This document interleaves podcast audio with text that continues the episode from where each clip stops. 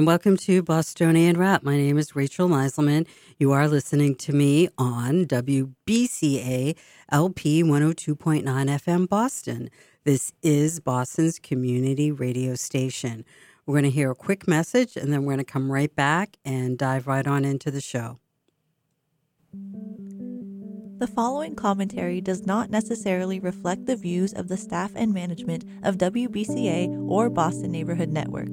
If you would like to express another opinion, you can address your comments to Boston Neighborhood Network, 3025 Washington Street, Boston, Massachusetts 02119. To arrange a time for your own commentary, you can call WBCA at 617 708 3241 or you can email radio at bnntv.org.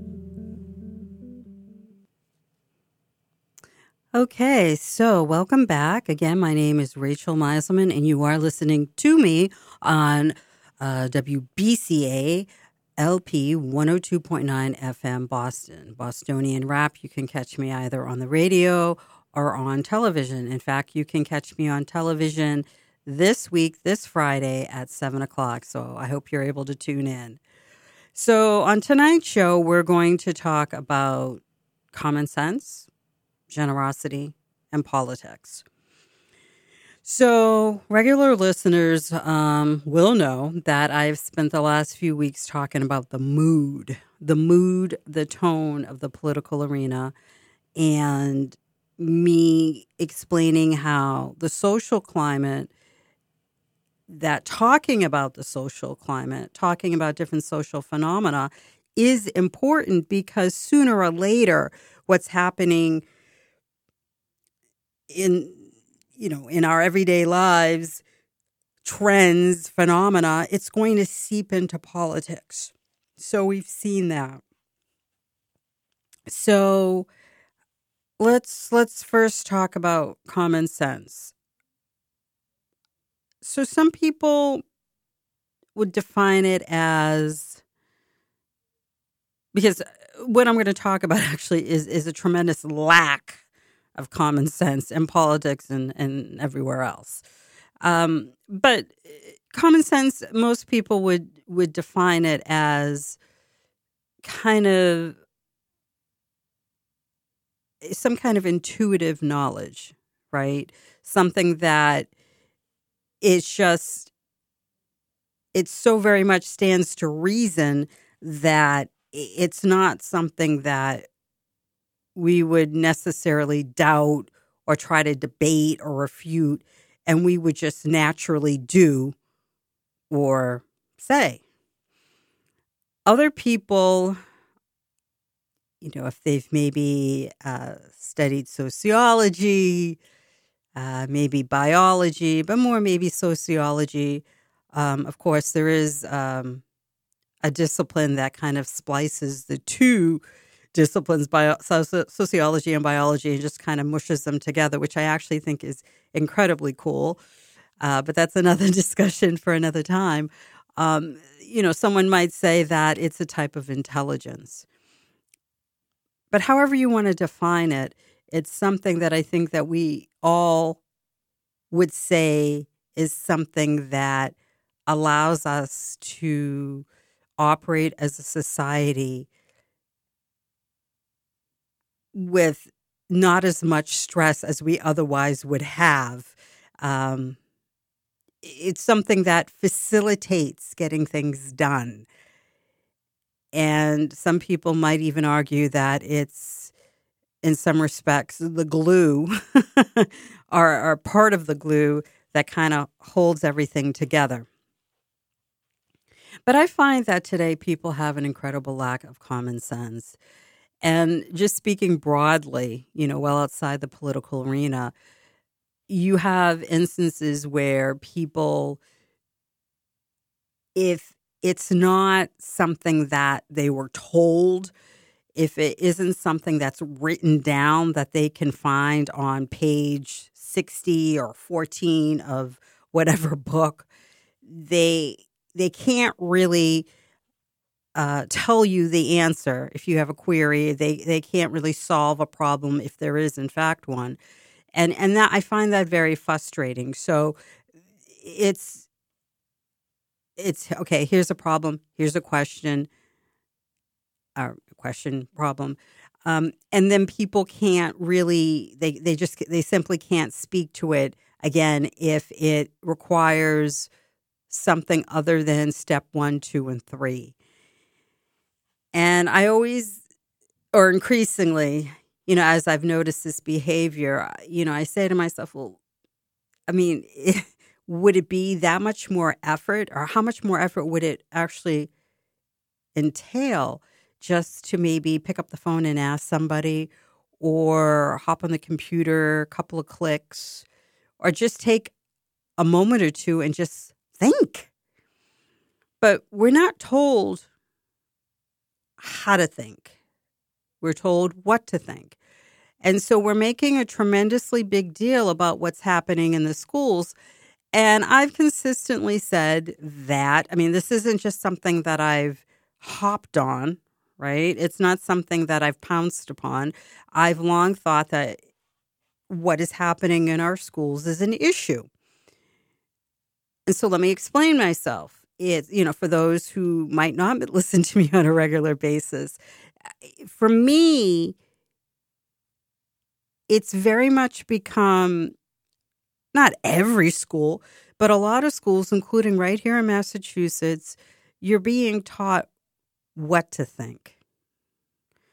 And I find that the older children get, uh, the more politicized it becomes in the classroom. And I think that there's nothing wrong with older children, you know, like we're talking mid to late teens, knowing about the politics to a certain extent of their instructors, of their teachers. But those politics should not prevent the teacher, the te- teachers from doing their jobs. And I think that in a number of cases, that's exactly what's happening. And I find that there's not really an emphasis on critical thinking. And ironically, the people who have the least use for it talk about it and how important it is.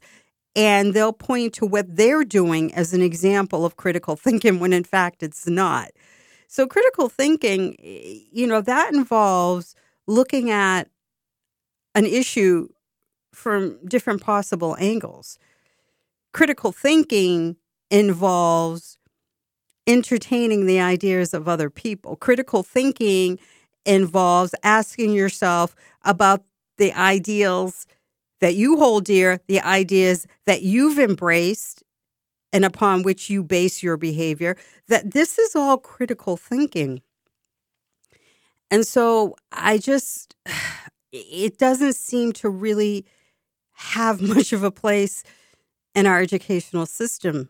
And, and I find that disturbing. Now, don't get me wrong, I do find that, or I do believe that there are a number of good educators out there, administrators and teachers um, and then we have paraprofessionals who are, I think, an essential element to a number of different classrooms in which they're present.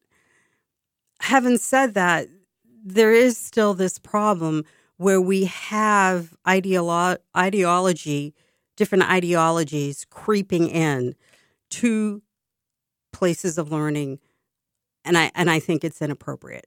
I do. Um, I think that, again, children sh- um, from all ages, they need to be encouraged to think for themselves. Now, obviously, there's certain concepts, there's certain ideas, there are rules, depending upon the different disciplines, that must be learned, right? But there has to be space for an individual, for a child, to develop a set of skills that allow him or her to evaluate, contemplate, and consider different situations and different facts and different events. And when I say different facts, I mean it insofar as what does this mean for the present. What will this mean for the future? What did it mean if we're talking about something that is dated from, I don't know, 10 years ago, 20 years ago, 100 years ago? But what did it mean for then?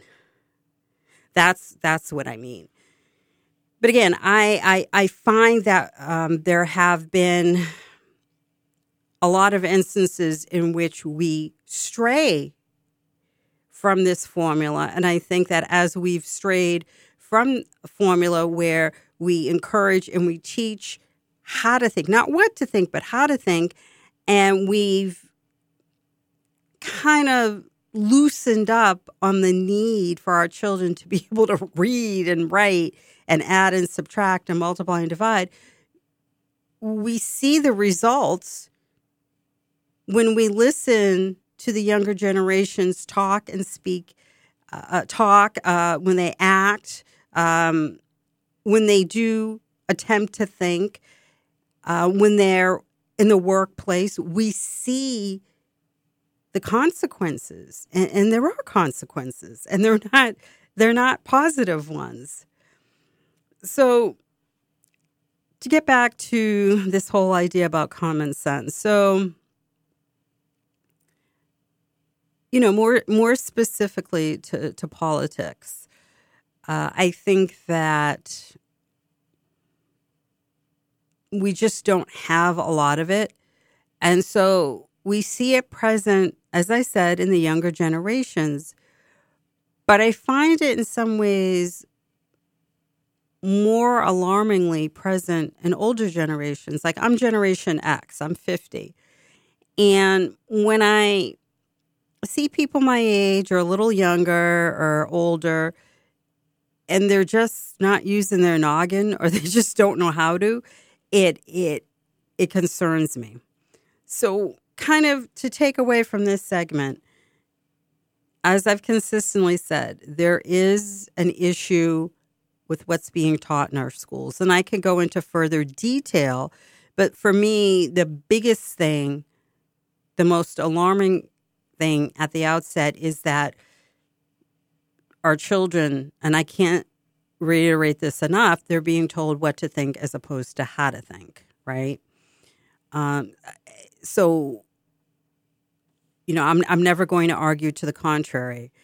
I mean, I've also said that some of what my party is saying uh, in the state of Massachusetts about what's happening in schools, it's I I I take issue with. Um, but I, I but I've talked about that in other shows. Um, you know, the veracity of some of the allegations that have been put forth.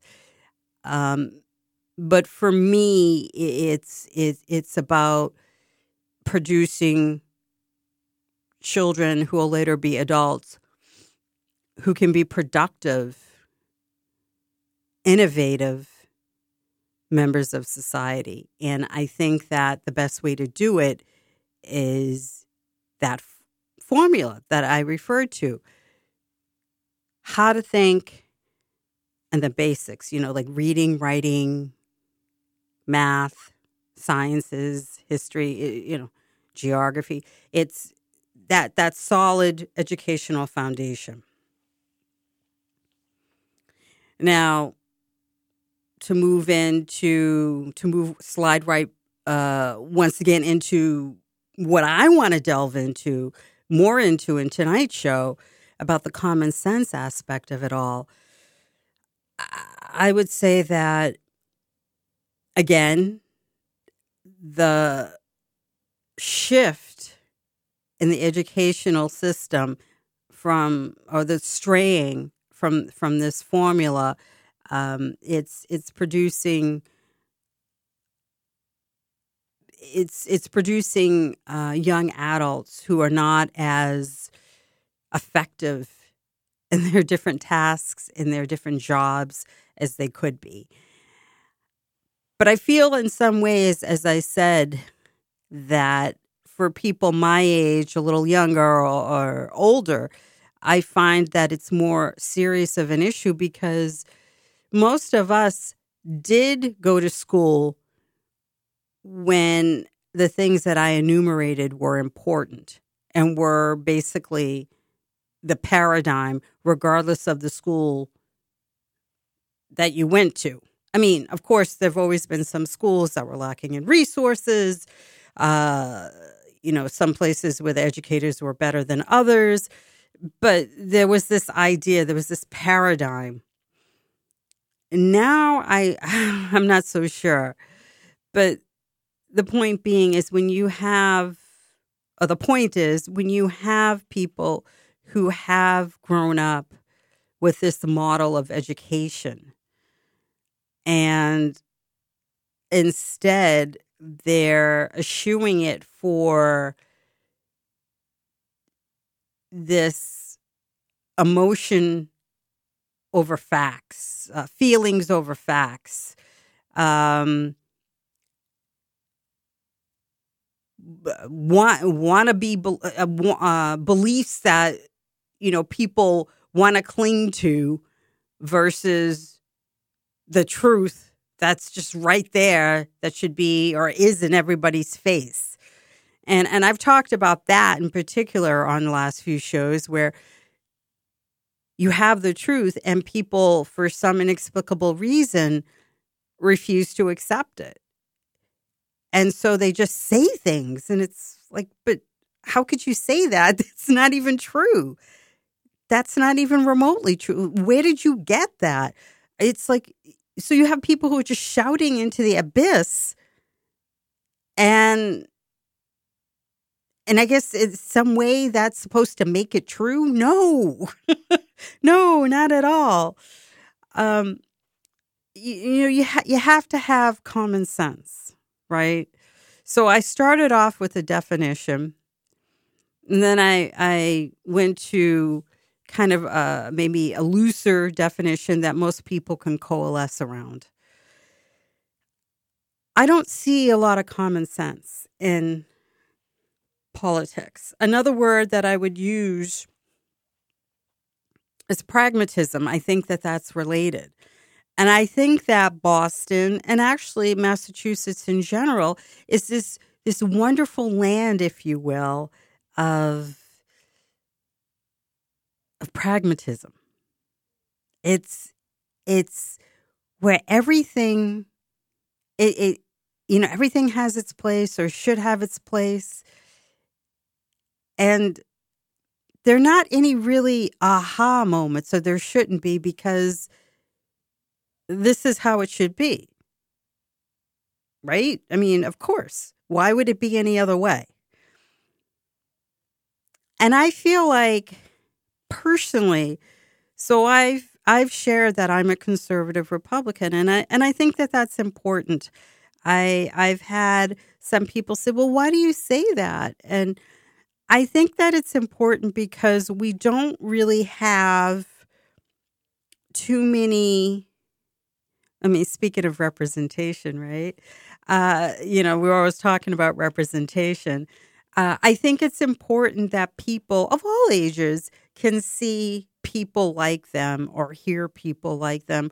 I think it's important for people to know that there are people who have beliefs along my lines. They don't have to be the exact same beliefs, but beliefs that are similar and that we're active members of society. We show up for community meetings, uh, we go to parades, uh, we testify at school committee meetings, uh, we vote, uh, we like this candidate, we support that one.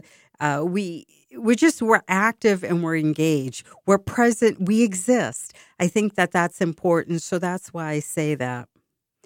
And i also do it to to counter this ridiculous narrative of how the, if you're a republican or if you're a conservative you're just you're far right and you're extreme and you and, and, and you just you're disconnected and you're I mean, quite frankly, you know, this is an overwhelmingly Democratic state, an overwhelmingly Democratic city.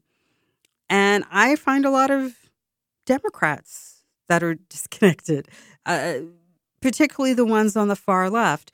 Now, I've been equally upfront about saying that most of my heroes, political heroes, are actually Democrats. And, you know, I come from a family of Democrats. Oh, mm, it's mixed. It's mixed. It's mixed. Uh, there's some conservatives in there uh, that, you know, may pull a Republican ballot. Um, there's a Republican here. There's, there's, I mean, there's, there's, you know, there's conservatives, there's liberals, there's Republican, there's Democrat. There's, there's a nice mix in terms of um, where people are on the political spectrum and then also uh, party affiliation. So I would say there's a bit of a mix, um, but certainly, um, you know, the Democrat Party is is well represented in my family, and that's fine. Um, again, uh, my political heroes are most of them are Democrats. Um, I don't know if they would be accepted or respected as Democrats today, but but uh, there you go. But when I say that, um, I, I find that you know there there are a number of Democrats who are are just you know there's a disconnect between them and reality. I say that because well.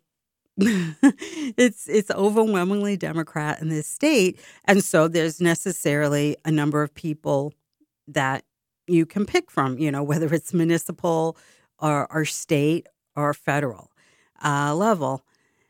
Um, but I find that the, the, the people who are the most disconnected, where there's this biggest dissociation, if you will, between reality and and the worlds in which they live, I find it to be the extremes on both sides of the political spectrum. So I can actually talk to a lot of Democrats who are um, they're wonderful, they're fantastic, and you can have a good conversation with them. You can have common ground, and they're they're working really hard and they're trying to do a lot of good things. And while Republicans aren't um, as numerous, to say the least, uh, you know there are there are some, and uh, they're working very hard as well. And they're actually um, they're making, I think, a big difference. I really truly believe that. I see it. I feel it.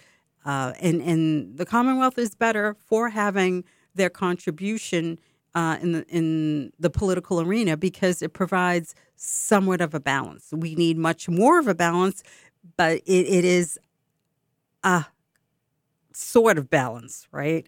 Um, we're, we're, it's just the reality is we're very much outnumbered, uh, Democrat to you know much many more Democrats than Republicans. Um, so yeah, there are a number of Democrats that are disconnected, but I think most of them are on the far left. And I think the Republicans that are the most disconnected are on the far right. Um, and, and that's not really a surprise because um, you find people in the extremes and they have their ideas and they're just like, oh, those are my ideas. And it's they're not really willing to listen to other people. And when you're not really willing to listen to other people, it's really hard to learn anything. And when you're convinced that only you drink from the goblet of truth, it's really hard to, uh, you know, enter any kind of uh, collaborative uh, relationship with anybody to get anything done. It's it's just doesn't really happen. Um, so so let me talk about uh, those extremes. Let me talk about some of those extremes. Uh, I can start with the political right. Let's be fair. So, again, it's I'm I'm going to. Why don't I speak broadly? we'll, we'll, we'll play a. Who is it? Um, I think that there are a few Republican candidates, uh, statewide candidates, and I think that one in particular. um, I think that there's a there's a gross misunderstanding of of what the office that is being sought um, of, of the offices that are being sought, what the, the responsibilities of those offices entail. And I think that it's I, it, that that critical lack of information it's it's hard to make up for that or paper over that so talking about hot button issues particularly if they're not relevant to the office that you're seeking it's it makes someone say well what are you what are you running for like why are you running and someone might also, you know, I mean, listening to me, someone might say, well, how does this relate to common sense? Well, for me, this, this, this is part of common sense. It's, you can't stand up to run for an office if you don't know what the duties of that office what the duties are you you, you just can't i mean you're wasting everybody's time you you've got to be able to at least present a platform. That's that's so important and I would think that that's common sense. And you know, I started off by talking about um in my political side of the aisle, you know, Republicans, the right, although you have some Democrats that lean right, but generally when we talk about the right, of course, we're talking about Republicans. Um, so, you know, I talk about the right and not even necessarily in every instance because i'm thinking of different people and, and not not everyone is necessarily you know on the extreme right but i mean it's it's it, but you know you have the right and then the extreme right and and i just again i would say that you know there are a number of people and i just they i don't know why they're running you can't run for an office if you don't have the relevant experience. If you can't explain how you, the experience that you do have would allow you to do the job that you're seeking. I mean, it's because, because you, you are job hunting, but a particular job, and it depends upon the majority of the votes, right? Um, you know, unless, of course, we're talking about uh, you know, the president of the United States, you know, and and then that's kind of a a, a different a different uh, case. Uh, you have you know electoral co- college, um, and that's that's a whole that's that's a completely other uh, subject and uh, topic for another show because you know a lot of people want to maybe abolish the electoral college. Um, but but you do have the electoral college, and then of course you have the popular vote. But, you know, insofar as what I'm trying to discuss and, and kind of unpack, it's here, you know, it's it's based on, you know, the number of people that vote for you versus the number of people who vote for your opponent. And I just I don't understand how people are running without at all being able to speak to the responsibilities of the job. I I find I I mean for me that's actually it, to me it's it's common sense. It's like how could you do that? Um but it, also in some instances even begs you know like is this begs the question like is, are we talking about even an ethical an, a, a violation of ethics because it's uh, you know why exactly are you running you you don't know what you're doing you don't know what the job entails and of course we do see that on the political left too but um i mean just the way it is in this part of the country in this state uh in this city in the city of boston uh, people on the left can get away, unfortunately, although it's no better than than what I just described on the right because it's the same thing. You have people on the left who who don't know what they're doing either. Uh, Julia Mejia, um, I, I, don't want to mention too many names, but I, I have to.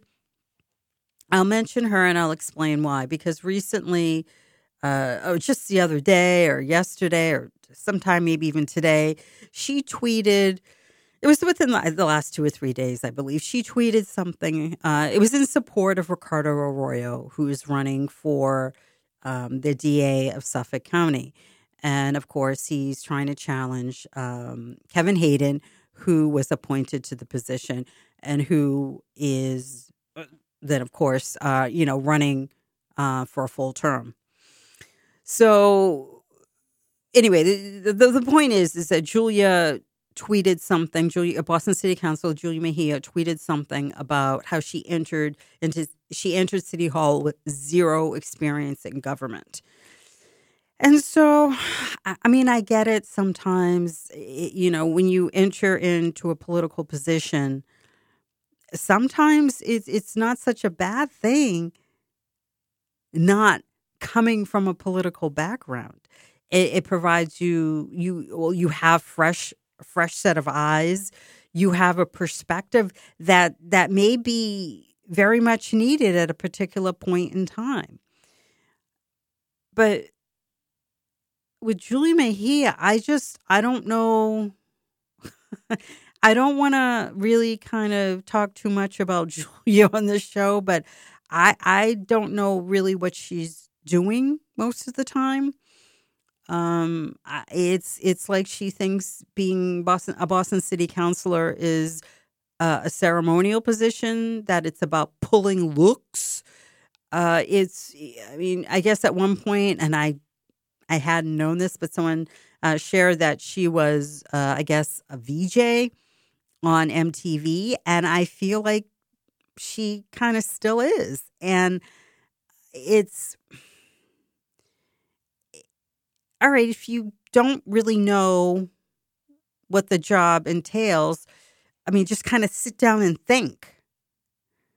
Like, what would be appropriate as a city council? What would make sense to say and do. What you know how to you know just how to operate how to function. And i'm not seeing that. I'm, I'm just seeing her just acting as if she's like this little i don't know celebrity or or like i said uh, like a some kind of uh mtv vj and let me uh, I don't want to talk the whole show about uh, Julia Mejia and uh, and um, what it is she's doing or what it is I think she's doing, but I'm not entirely sure because I don't think she knows what she's doing. Um, you know, then there's uh, the issue with the bicycles. Now, someone might be listening and, and, saying, well, what issue is there with the bicycles? Well, let me tell you, there's an issue with the bicycles. I let me first and foremost say I think riding your bicycle is an excellent form of exercise. It's very fun. Um, it's a wonderful, fabulous way to get around. Um, it can be a terrific way to explore a particular geographical space. In some places, it's a great way to go to school, get to school, get to work. And I think I've shared on this show that I lived for a couple of years in one of Boston's sister cities, uh, Strasbourg, in France, and La France. and when I lived in Strasbourg, I rode a bicycle. Now, let me tell you, in Strasbourg, Strasbourg, um, there is a wonderful infrastructure for bicycles. So it's a city where you can both walk because of the size, you can walk, but you can also ride your bicycle and it's really it's it's it's awesome. It's wonderful. Boston we don't have that layout. So when I say that Boston isn't a bicycle city, it's not because it's too small, it's because of its layout you know, the, we have a lot of one way streets. Um, some of our streets are narrow. It's it's just it's it's just the layout of the city. And so in some parts of the city, riding your bicycle um, is feasible. But in other parts, I quite frankly think it's it's a bit dangerous. I really seriously do. And and I laugh not because I think it's funny, but I laugh really kind of out of frustration and even a little bit of anger because I'm like, please stop pushing bicycles. Again, I think that we have pathways in the city, we have green spaces where riding bicycles is a wonderful idea. And again, I'm very pro bike, but Boston is not Strasbourg. You know, it's not Strasbourg. It's it's it's it has it's it's it's it's mapped out differently. Okay, it was it was designed differently, and so you know, in a lot of instances, we don't have protected bike lanes. And just the fact that I'm saying over here protected bike lanes, if I were in Strasbourg, I can tell you that I wouldn't be talking about protected bike lanes because you just say bike lanes. It goes without saying that they have to be protected. Okay. Here, people decided that riding your bicycles was a wonderful idea. Um, and again, it is, but it's not a wonderful idea to get around the entirety of the city. It's not how Boston's built. Okay. So in some areas you can enjoy riding your bicycle. It's a you know, it's a very pleasant experience, but when you have an instance where bicycles are riding with cars, like literally in the same lane, I think that's tremendously unsafe and you're inviting you're inviting accidents, you're you're you're tempting fate you're it's it's like you're saying, okay, come on, let's see what's going to happen. I mean, why would you do that? It, I mean, Boston is is incredible. It's an it's amazing city for walking. Okay, we're known as a walking city. And and bicycles, they can have their place too.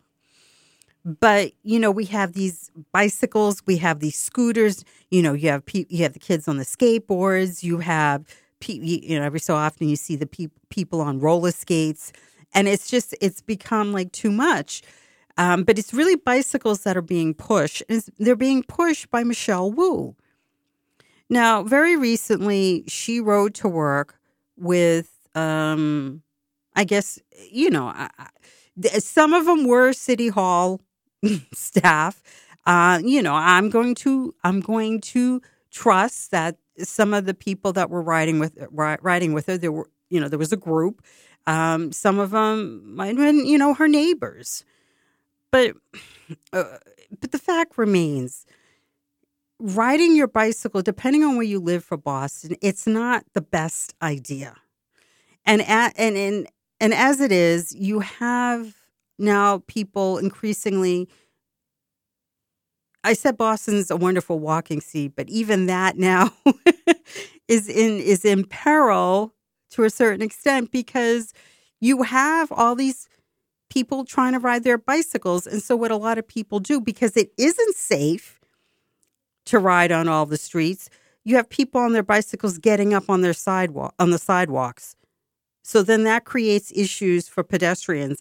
And it was within the last like 2 years within the last like year, year and a half, I actually had an accident. So there was a guy who got on the sidewalk with his bike because it wasn't safe on the street. He obviously didn't feel safe on the street.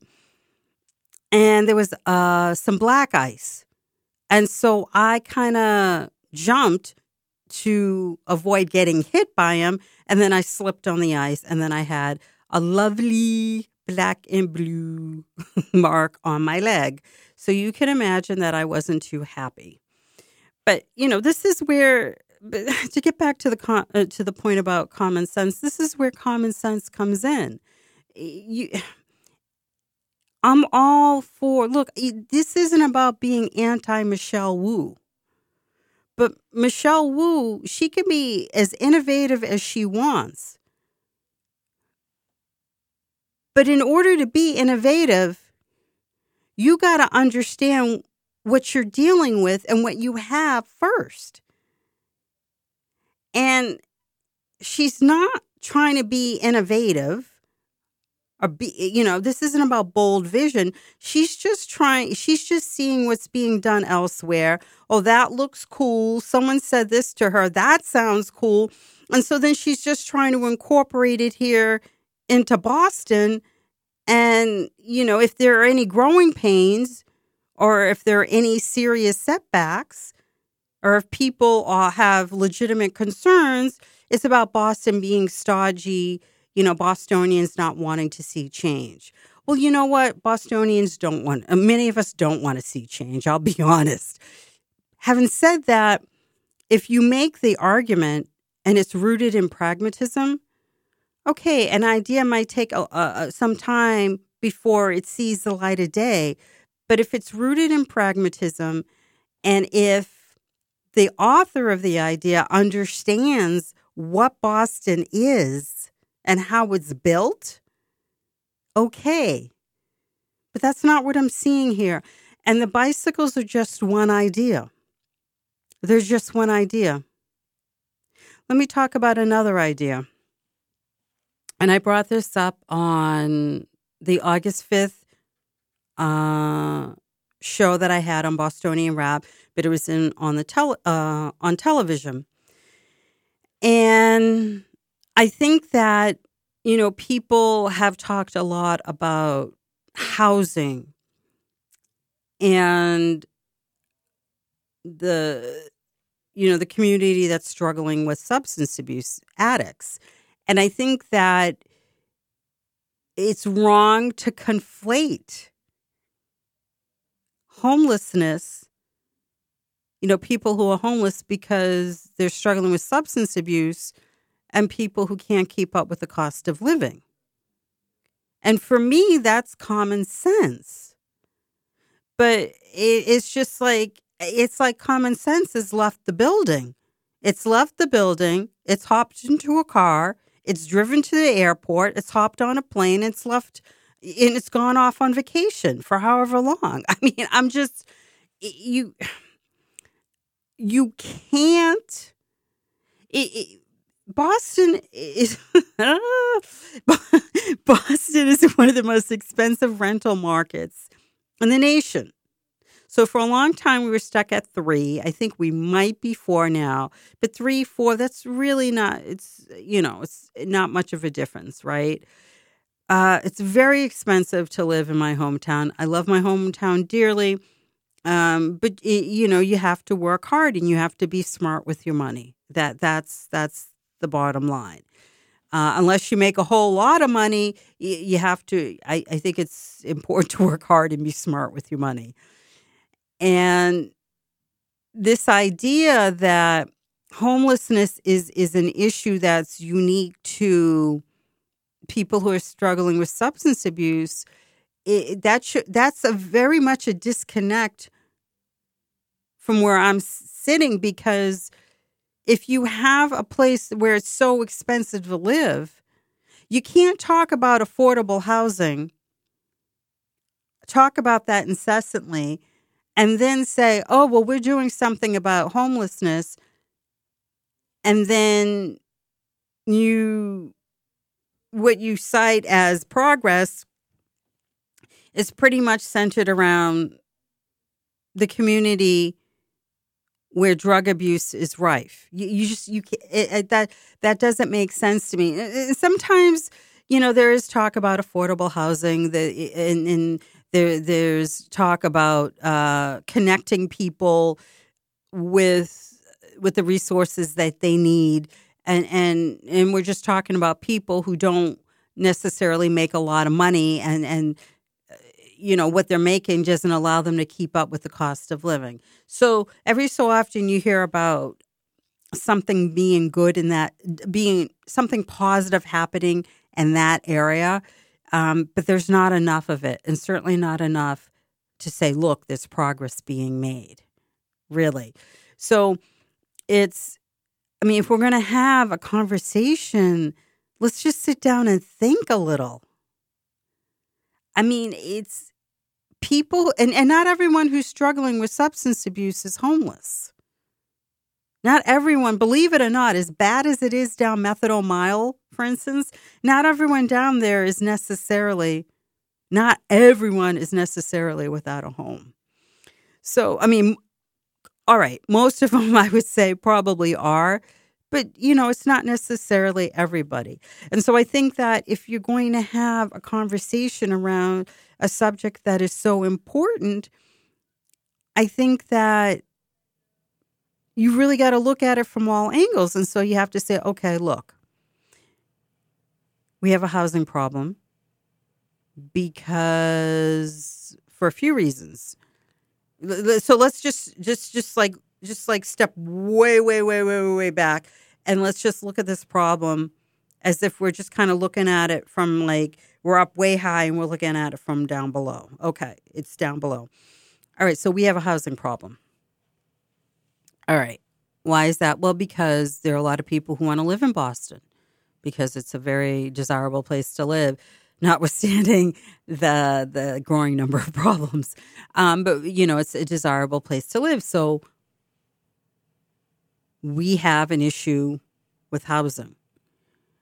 Um, some we have to look at the different factors that drive that. One of the factors is we have a lot of colleges here, which is both our our hallmark, um, what brings tremendous money into the city, but at the same time, we have students that are displacing families. All right, and so we can talk about their different reasons why we have a housing problem.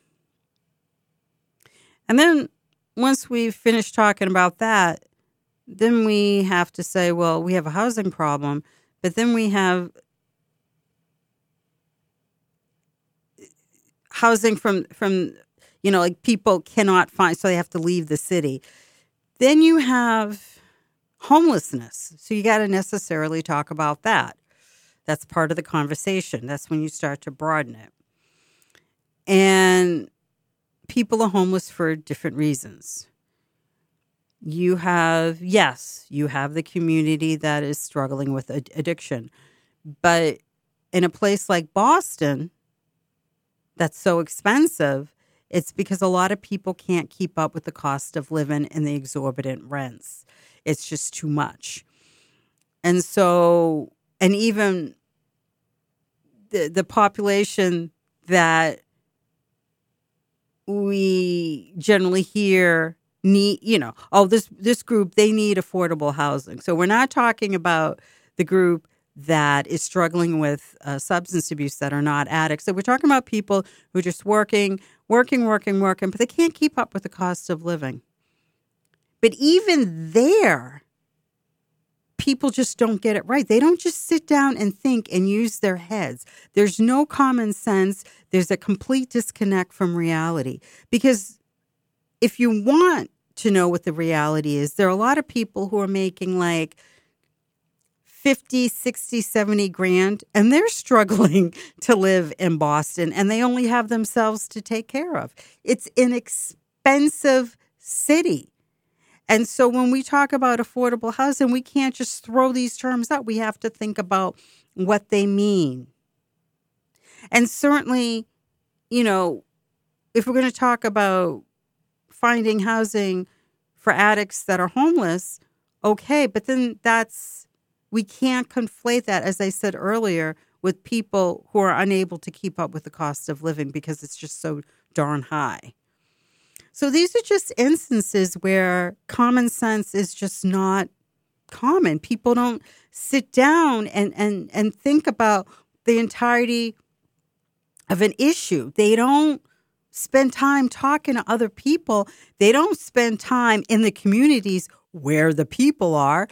And it's just, it's tremendously frustrating for me. It really is because how can you be an effective public servant if you don't know what you're talking about, if you're incapable of thinking, if there's a disconnect, if there's a disassociation between you and the constituency that you're supposed to be representing. That makes no sense to me.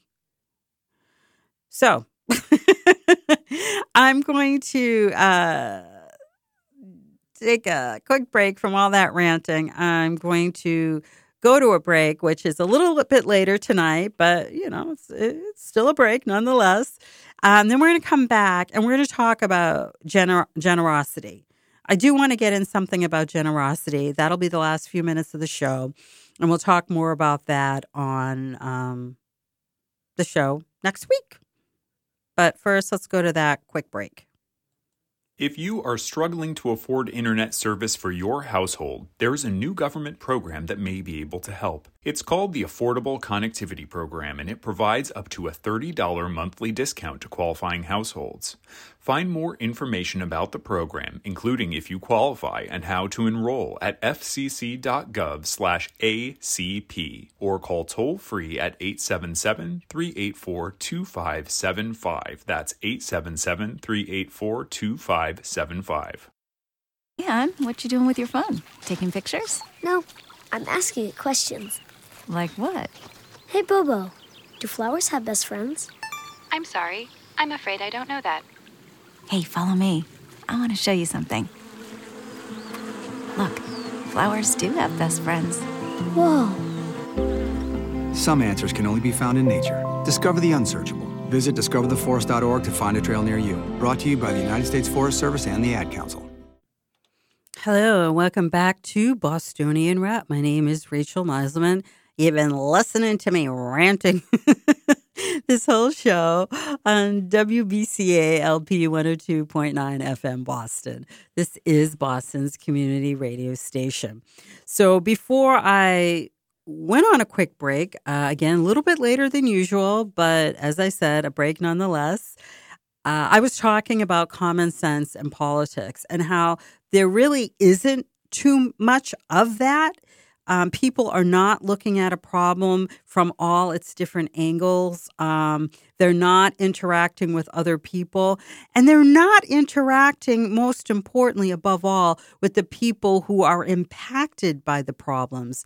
And that I find disturbing. And so there's just this real inability to think things through and to think period.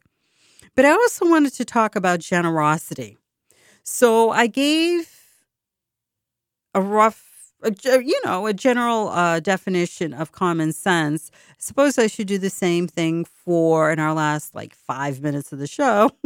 uh, as I'm talking about generosity, what is generosity? And it's this. It's it's the idea of of giving without not necessarily given without limit, um, but given in a way that shows magnanimity.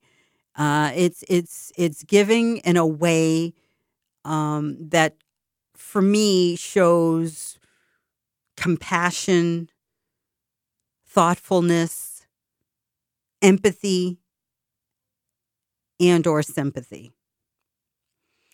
So I find and respect, respect. Yeah, it's given in a way that shows respect. So I find that in politics, um, I think that this is throughout Massachusetts, uh, certainly throughout Boston, unfortunately, right now, and maybe even you know nationwide. But I find that people want to be known. They want to be celebrities. They want to be feted. They want to be applauded, but they don't want to do any work.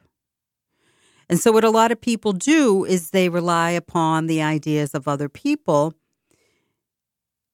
to buoy them up. And if you're going to do that, then you really need to give people credit. And I can give a quick example. I, you know, a few years ago, I was able to, with the help of Boston City Councilor Michael Flaherty, 2016, I was able to um, have him introduce uh, an order for a hearing on the Sister Cities program. At the time, the Sister Cities program was shoehorned under um, special events and tourism.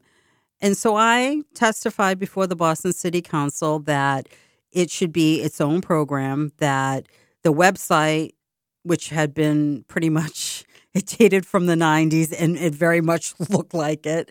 Uh, it needed to be updated, very much revamped, uh, so that it would be easy on the eye and that it would explain what the Sister City program is. I talked about how it was an idea of President Eisenhower, and it was concocted to bring together different peoples and cultures so that the horrors that we saw in World War II would not happen again. And it was meant to encourage cha- exchanges of different uh, kinds. They could be cultural, they could be educational, they could be medical, they could be business. But it was really, again, at the foundation to really kind of bring people from different parts of the world together. And this particular program, I'm not looking to disparage um, the late Mayor Menino, but it he had other priorities. So I'm being diplomatic. He had other priorities. Um, under Walsh, uh, the program expanded, which was great. But you know, a lot of the things that I said and a lot of the things that I, you know, did to to kind of push the Sister Cities program into the spotlight, um, you know, they were adopted, they were accepted, but I wasn't given credit. And it's not about look what I did, I want credit. No, it's it's it's just about basic respect. And I think that if you're someone involved with politics and you're doing good things, then I think that it's not going to cost you anything to look at someone else and say quietly, Thank you. Thank you for caring. Thank you for your work. Thank you for your idea. We need more of that in politics, and we don't have that. We have too many people who want to be stars, and we don't have people who want to be servants.